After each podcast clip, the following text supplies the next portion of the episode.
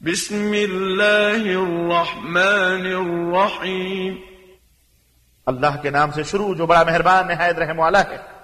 قل أعوذ برب الناس